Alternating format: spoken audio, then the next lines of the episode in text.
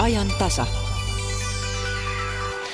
Ja vallattomasti valtiopäivillä puhutaan Niinistön ja Putinin tapaamisesta lännen ja Venäjän suhteista ja totta kai päivän aiheesta Talvivaaran kaivoksen kohtalosta. Elina Päivinen taitaa olla valmiina Sibelius Akatemian istuntosalin edustalla vieraineen.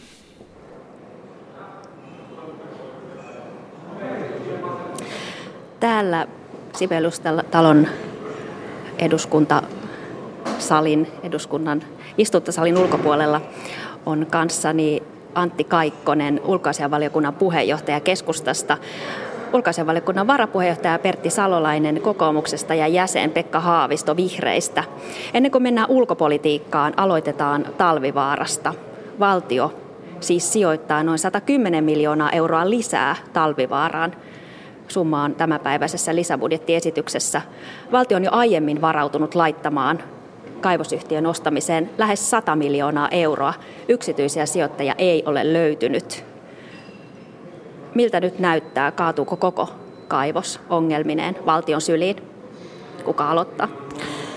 No ehkä en itse sijoittaisi Talvivaaraan penniäkään, ellei tiedä mikä siinä on tuleva liiketoimintakonsepti. Ja jotta se toiminta lähtisi liikkeelle ja olisi ympäristön kannalta myös turvallista, niin pitäisi olla sellainen yrittäjä, joka siitä kantaa yritysvastuuta. Että nyt näillä tiedoilla, joita tästä on, niin minusta tämä vaikuttaa aika hepposelta. Ja tietysti siellä painaa myöskin nämä vanhat korvausvastuut kaikilla niillä, joiden ympäristö on siellä tuhoutunut. Että hyvin varauksellisesti tämmöisen talvihaaran lisärahoituksen suhtaudun.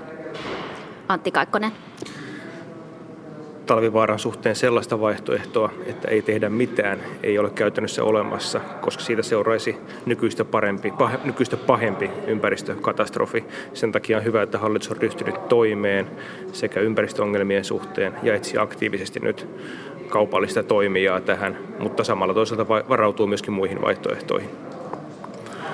Niin, minä en ole nähnyt kyllä mitään selvitystä siitä, että tämä ylipäätään olisi kaupallisesti kannattava ja järkevä, vaan että se on kaikki auki tämä teknologia siellä vielä.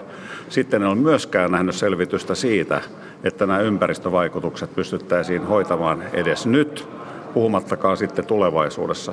Mä olen todella huolissani tästä ja, ja kyllä minun mielessäni on sellainen vaihtoehto ihan todellinen, että se yksinkertaisesti joudutaan pysäyttämään, kunnes tiedetään, miten se voi ylipäätään toimia järkevästi. Mitä siitä seuraa, jos tämä kaivos joudutaan ajamaan alas? Arvioitiin, että ainakin heti kustannuksia 300 miljoonaa euroa. Niin no kuka, täm, kuka tällaisia nyt on lähtenyt arvioimaan sitten, että eihän meillä ole mitään relevantteja tietoja. Tämä voi olla ihan hyvin vaan hatusta heitettyä, että mikä se summa voisi olla.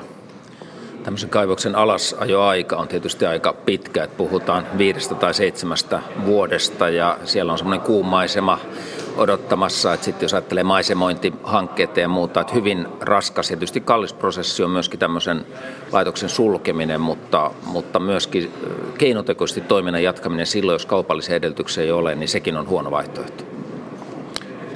Talvivaaran suhteen ongelma on juuri se, että kovin hyviä vaihtoehtoja tällä hetkellä ei ole käsillä, ellei sitten löydy sitä kaupallista toimijaa ja olen ymmärtänyt sitä aktiivisesti etsitään ja kiinnostustakin tiettävästi on. Eli ei kannata vielä heittää kirvestä kaivoon, vaan katsoa ihan loppuun saakka löytyykö toimia ja homma saataisiin vielä paremmalle tolalle.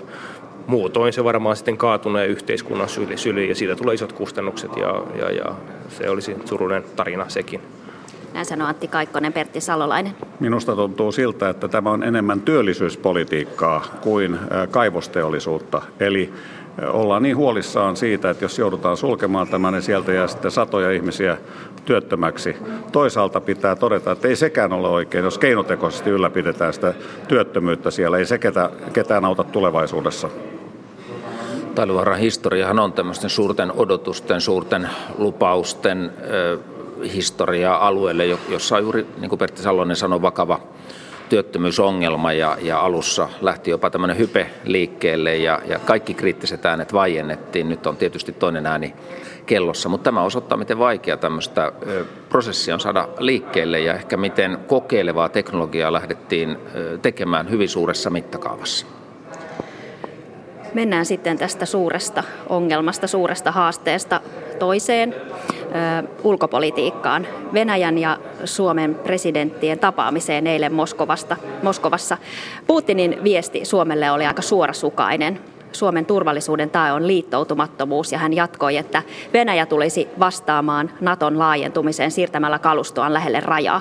Miten te otatte vastaan tämän viestin, Pertti Salolainen? No ensinnäkin se, että Venäjä on jo siirtänyt kalustoa lähemmäksi rajaa. Uusi tukikohta on perustettu sinne, sinne Karjalan yläpuolelle tai siis otettu käyttöön uudelleen, se oli välillä tyhjillään. Eli kyllä sitä kalustoa on jo siirretty. Mutta sitten kysymys siitä, että onhan tämä erittäin huolestuttavaa. Me muistamme täällä Makarovin varoitukset, ne olivat täsmälleen saman, siis hän oli silloin sikäläinen puolustusvoimien päällikkö, kävi Suomessa, ja ne oli täsmälleen samat varoitukset, eli että ei pidä liittyä NATOon, ja jos liitytään, niin Venäjä ryhtyy toimiin. No sitten eh, Kudrin tässä pari päivää sitten Kultarannassa puhui tästä samasta asiasta ja nyt sitten Putin vielä kerran sanoi aivan, aivan saman asian.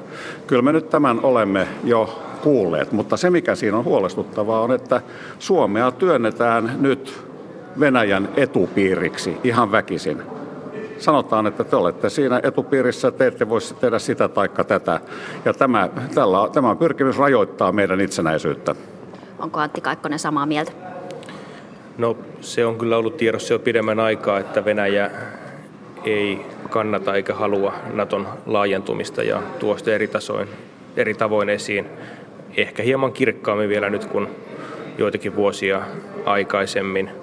Tämä mielipide on ollut tiedossa meillä tietysti jo ennestäänkin, mutta siitä huolimatta on selvää, että Suomi tekee päätöksensä tässä asiassa täysin itse. Jos haluamme hakea joskus NATO-jäsenyyttä, niin sitä sitten haetaan, eikä siinä kysytä neuvoa muilta.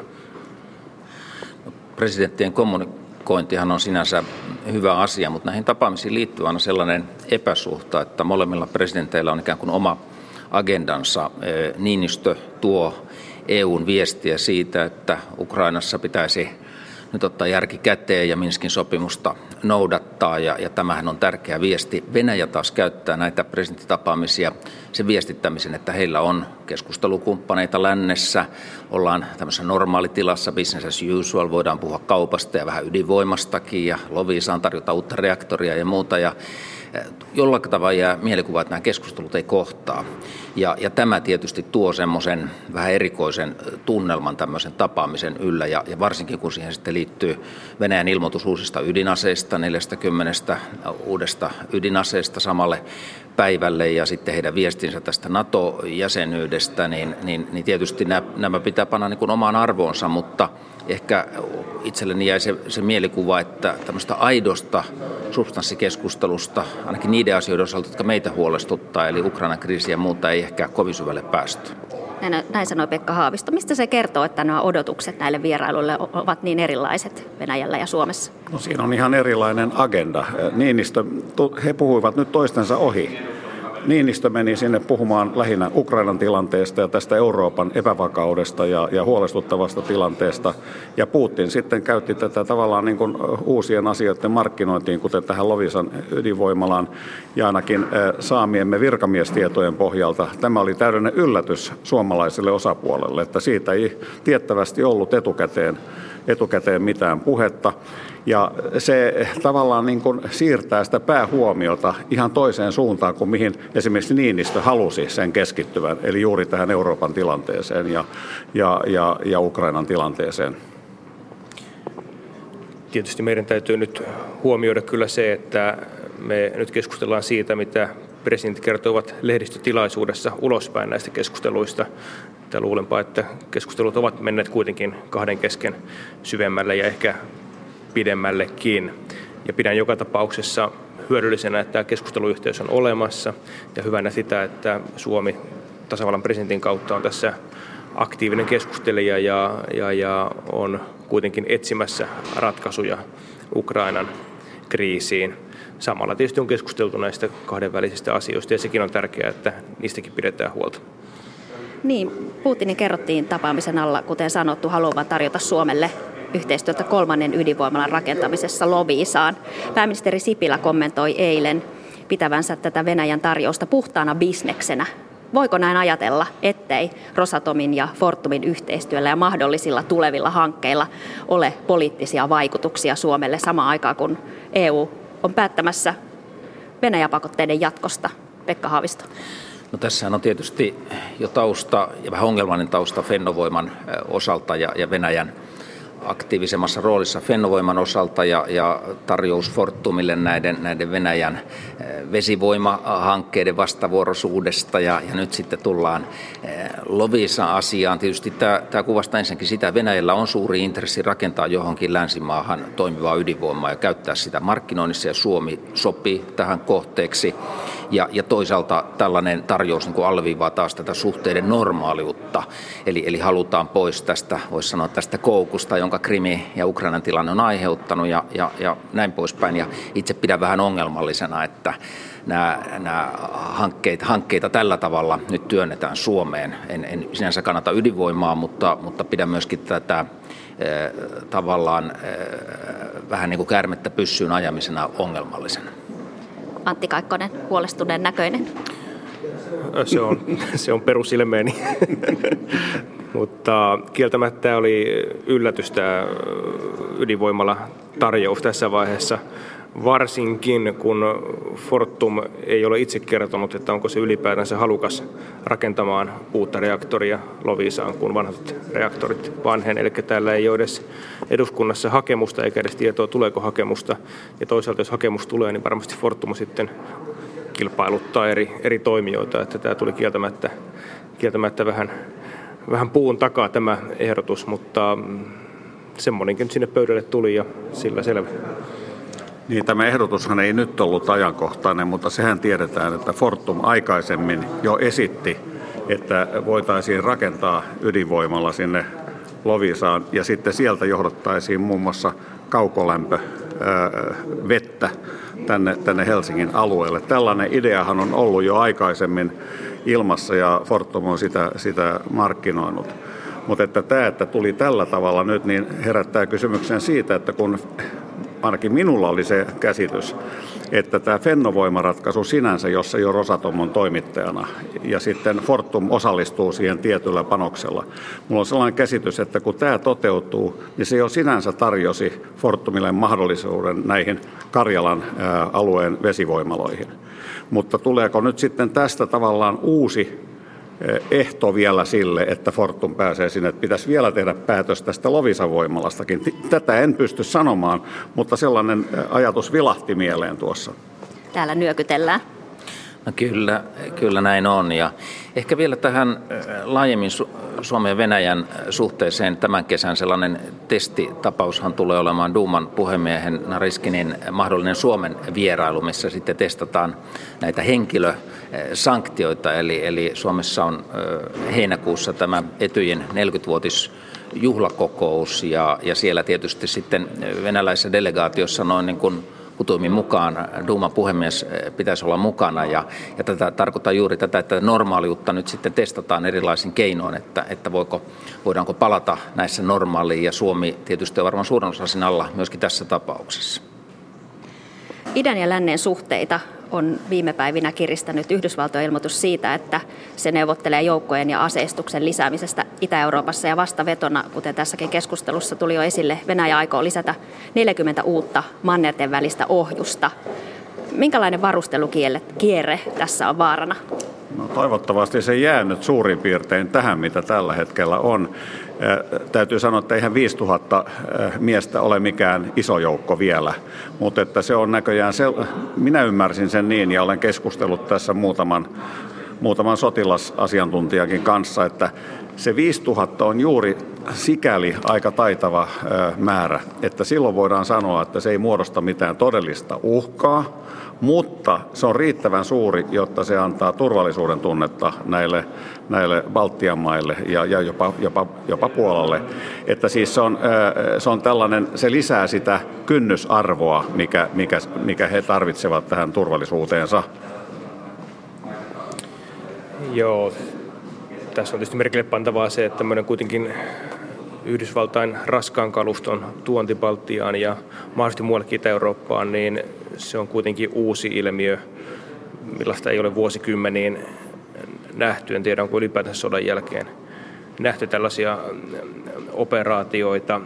Se signaali on kuitenkin totta kai huolestuttava ja yhtä huolestuttavaa Venäjän reaktio uusista ydinohjuksista mannerten välille.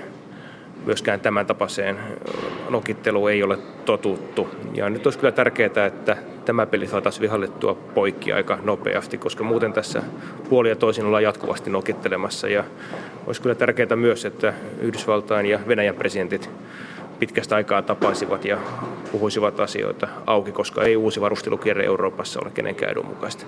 Minkälaisia uhkia näette Suomelle? No Itä-Euroopassahan näiden maiden liittyminen NATOon oli nimenomaan heijastus ehkä heidän omaan historiansa ja, ja silloin monet Itä-Euroopan maat, Baltit, ovat kaivanneet tämmöistä vahvaa NATOa ja, ja lännessä taas ajateltu, että vastakkainasettelu on ohi, kylmä sota on ehkä ohi ja, ja nyt palataan selvästi tämmöisiin kylmän sodan tunnelmiin. Tämä on erittäin kielteistä, mitä nyt varsinkin ydinaseiden osalta on tapahtumassa. Ja tietysti se uhka, mikä Suomelle on, että, että kun pudotaan tämmöisen kylmän sodan asetelmaan, niin, niin tulee tämmöisen hyvin jyrkkä vastakkainasettelu Naton länsiliittoutuma ja Venäjän välille ja, ja tullaan tavallaan siihen vanhaan puolueettomien maiden eh, tilanteeseen, joka ei ole myöskään aina ihan helppo tämmöisen vastakkainasettelun välissä. Tämä tietysti koskee sekä Suomea että Ruotsia. Niin kuin kysyitte tästä, tästä Suomen eh, tai reaktioista Suomessa, niin mehän on jo lähdetty siitä, että Suomen puolustusta täytyy tehostaa ja puolustusvoimien taloudellista tilaa täytyy, täytyy parantaa. Tästähän vallitsee poliittisesti erittäin, erittäin laaja, ja laaja yksimielisyys. Ja kyllä se osaltaan liittyy siihen, että, että täällä Euroopassa jännitys on lisääntynyt. Siksi me haluamme lisääntyvää yhteistyötä Ruotsin kanssa. Meillä on Norjan kanssa, on Ruotsin ja Norjan kanssa ilmasotaharjoituksia Lapissa ja me osallistumme Baltiassa myöskin ilmaharjoituksiin ja niin edelleen.